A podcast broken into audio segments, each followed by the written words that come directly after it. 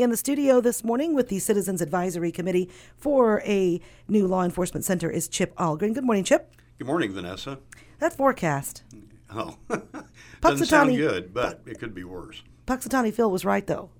Oh, He yeah, said more winter, and we're going to get some snow. It looks It, like. it looks like it. It looks like it. Oh well, everybody be careful though, because you know that wind and everything blowing. That's going to be no fun tomorrow afternoon. No, I would imagine, particularly if we're getting gusts up to 40 miles an hour.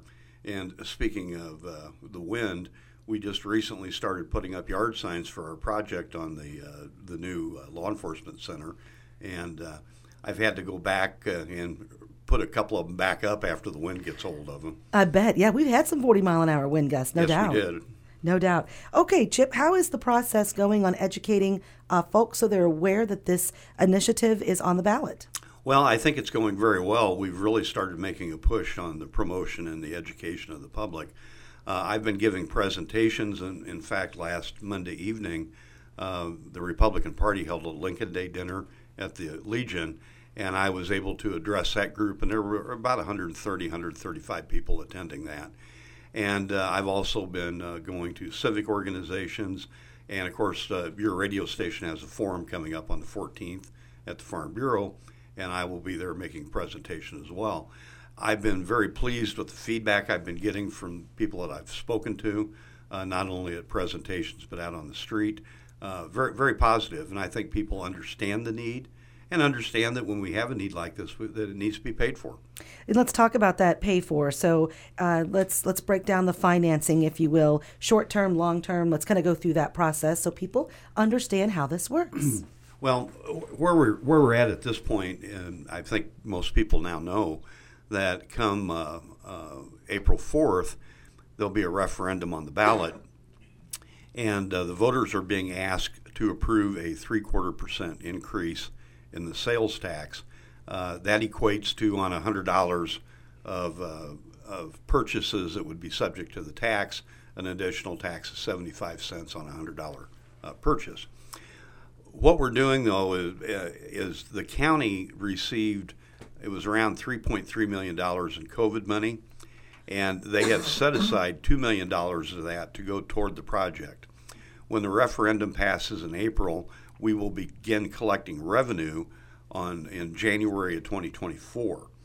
We will then collect revenue for approximately a three-year period and combine that with the $2 million of COVID money effectively to make a down payment.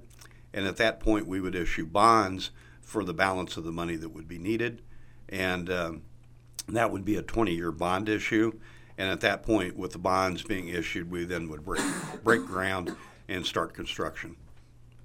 Okay, so it's two million in COVID money, correct? Correct. And then how much money do you expect to collect from the tax? Well, the tax, uh, based on projections, right now we would be uh, getting about $1 million a year. Okay, and how long did you say you wanted to collect that? One million per year. We, we want to end up with about a $5 million down payment. Okay. So I would say it's going to be roughly about three years. So, but as soon as we can get to about 5 million for a down payment, then we would issue the bonds. And if, uh, uh, well, for example, if we, with, even with just minimal inflation, the amount of revenue coming in is going to increase as, if prices go up. So it could be a shorter period of time, but we're anticipating about three year period. Okay, and then walk us through the issuing the bonds for the balance. Well, the bond issue, uh, that's done through a bonding company. And basically, what, what it is, it's, it's like taking a mortgage out from a bank, only you issue bonds. People buy bonds, and uh, they receive an interest rate on it.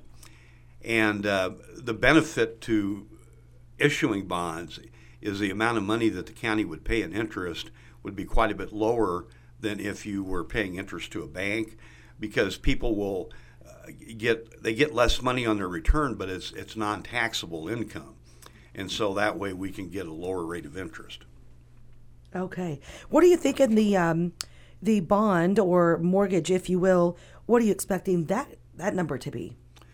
well again it, it, right now we're looking at a 16 to 18 million dollar project Okay. And let's let's just use 18 million for an example Okay. if we bring up uh, if we make a five million dollar down payment then we'd be borrowing 13 million so a bond issue would be for that amount of money now the one good thing i've been hearing is that um, in talking with the people that have done the design work and the estimating is that the price of steel has been coming down. Now that's good for us because most people can probably imagine if you're building a jail, you got a lot more steel involved in the construction than you would with a, a, a normal building, for lack of a better term. And so, if the price continues to come down, then hopefully by the time we issue bonds, it certainly is no greater than what our estimates are at this point, and hopefully less. Wouldn't it be nice if it would come down? Yeah. Because it shot up pretty considerably after the original, before COVID, the original design. Well, before COVID, we were looking at a 10 to 12 million dollar project. Now it's 16 to 18 million. And it's the same exact. Yeah, really no no no major change in what the design was, but it's just because of the COVID-driven inflation that took place. Okay, so some would say um, the is the is the 18 million in stone, or will that No. come down as prices continue to get priced? Yeah, no, the the the price is not carved in stone by any means. Um, we have the ability up until the time that we break ground to change the design, you know, do any any kind of changes that that, that we want. Okay. And also the advantage of taking two or three years uh, to build up a down payment, it also gives us a two or three year period to see what the Safety Act, how it might affect our jail population. Um, for those, I don't know how, how many of your listeners are familiar with the Safety Act, but it initially was to go into effect January 1, and it's what people have referred, referred to as the no bail provisions of law. Um, the law has initially been ruled unconstitutional. It's going up in front of the Illinois Supreme Court. So we really don't know how that law is going to shake out uh, through the court system.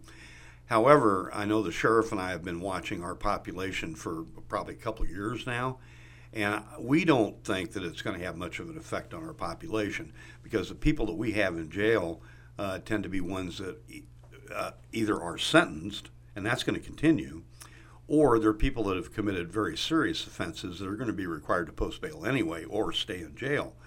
Um, the no bail provisions really uh, tend to affect uh, low low level uh, criminals, and so we, we don't think it'll be much of an effect. But again, we would have a two to three year period to really to, to know what's going to happen. Okay.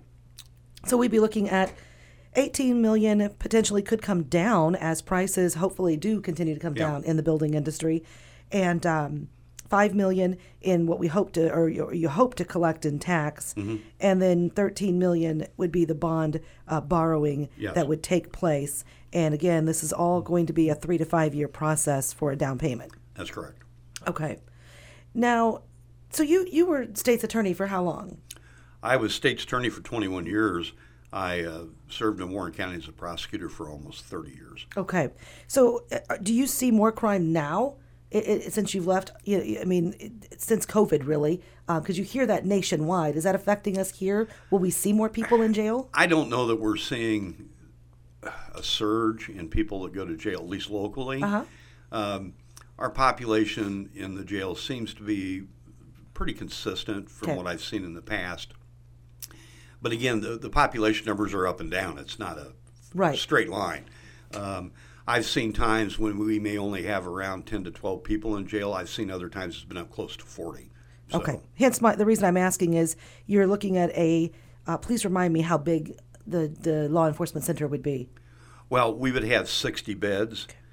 um, the, the general population would be kept in that 60 bed portion of the jail. There's a couple of isolation cells that would be in addition to that.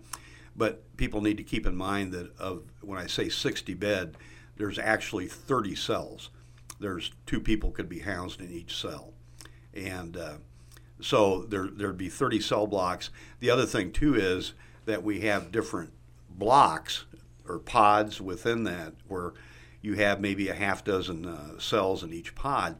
And that's because the Department of Corrections requires that, all inmates are classified, then you have to separate them depending on classification. Okay. And how did you guys determine that the 30 cells or 60 beds were needed? Well, the county had a study prepared, gosh, it's been uh, three, four years ago, by a company called Bellwether, who looked at our population and projected into the future. I think it was about 30 years of what our needs would be, and then so they would they had projected numbers of inmates on average that we would keep, and then we worked with that number in conjunction with the separation requirements of the Department of Corrections to get to the number. Do, will you have a um, separation for females and males in this new facility? Oh yes, yes, yeah. Because right now um, we're not permitted to keep females in our jail, so they go to Mercer County, and we're paying Mercer County a daily fee for each uh, female inmate that we send there. Okay. Okay. What else do you want people to know as you continue the process of educating citizens about the potential new law enforcement center, uh, which is on the ballot April 4th? Yes. Well, I think one thing that people need to understand is that if we do not pass this referendum, that our jail is going to be closed at some point. And it's not a question of if it's going to close, it's just when. And uh, when that happens, there, there's going to be kind of a domino effect. We're going to lose jobs in the community because we no longer will have correctional officers. So now we're looking at a 10 to 12 uh, jobs that'll be lost. We will have to send all of our inmates to other counties to be housed. That's going to dramatically increase transportation cost. Um, and also, once we close the jail, we don't have any bargaining power as far as the daily fee that's being charged. Uh, to give you an example, right now, uh, Mercer County, I believe we're paying them $42 a day per inmate to house them. But they're getting close to $75 a day housing federal inmates. So you could have the Mercer County Sheriff say, Warren County, I now want $75 a day, not 42 Or a sheriff could say, I don't want to take your uh, inmates any longer. Now, where do we go? We have other counties in the area that I can tell you would not take our inmates, uh, or at least not the numbers that we would have. Mm-hmm. So, do we end up going to Peoria County? And now you're just the cost is just getting out of hand. And the other thing that a lot of people don't consider too is that we have deputies and investigators that have to use the current building for, for law enforcement purposes. Well, they've got horrible working conditions themselves. So if we don't do anything, then we still haven't solved that problem. So it's it's uh, something that really needs to be done. I mean, we're looking at a, half the building's 150 years old, the other half's 108 years old, and uh, it, it, it's just it's worn out. We've got to do something. And is this project led by the county board technically? Well, yes, because the county board has to make the uh, approve whatever is done. Okay. However, when they created the Citizen Advisory Committee in 2019, there were 21 people on that committee. I chaired the committee, and the county board gave us the, the duty of finding answers to this problem. So, what I've been discussing today and, and in the past, uh, these were recommendations that, that uh, came through this group, this committee and all of our recommendations were adopted by the county board. So these are the citizens of Warren County that came up with what we needed to do. It's not just the county board, sure. although they have the ultimate final say. And actually, I should say it's the voters that have the ultimate final say. They do. Because it's on the ballot, and if the voters don't agree with it, then it, it it's not going to happen.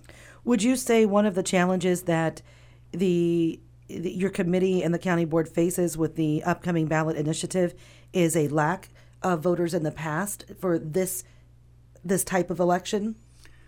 Well, non-presidential, I should say. Yeah, uh, typically this type of election does not have that big a voter turnout, and uh, the problem that sometimes that can create would be that people that say are in favor of the project, and uh, if they don't get out and vote, then it doesn't. Maybe the project doesn't pass mm-hmm. because of that. So I certainly would encourage everyone to get out and vote. And just because you think that maybe it's going to pass and you're in favor of it, don't don't leave it to somebody else to make the decision. Get out there and vote. Rand- and early voting has started, so people yes. can go to the courthouse right now and vote if they want to. I was just going to say, Randy Reynolds was here with us. Um, and she was able to share with us the voting numbers. Um, uh, I think it was 2021 was a thousand, uh, 2022 2,000, something like that. Um, it, so it was interesting the number of voters. Uh, we were down with yeah. the number of voters. Don't know if the pandemic had something to do with that or what, but but either way, It's a new year, new election. Yeah. And like you said, there's other things on the, the ballot too. We've got school board, um, county board, I believe. There's there's all kinds of different things on there. Oh yeah, there are a number of different things uh, other than just the referendum that are on the ballot, and uh, you know people should take a look at it. I know that uh, uh, there are sample ballots that are available to be read that have been published. People can take a look at it, and uh, you're, you're right. There's school board, and people need to be interested and, and uh, get involved in that kind of thing. Okay.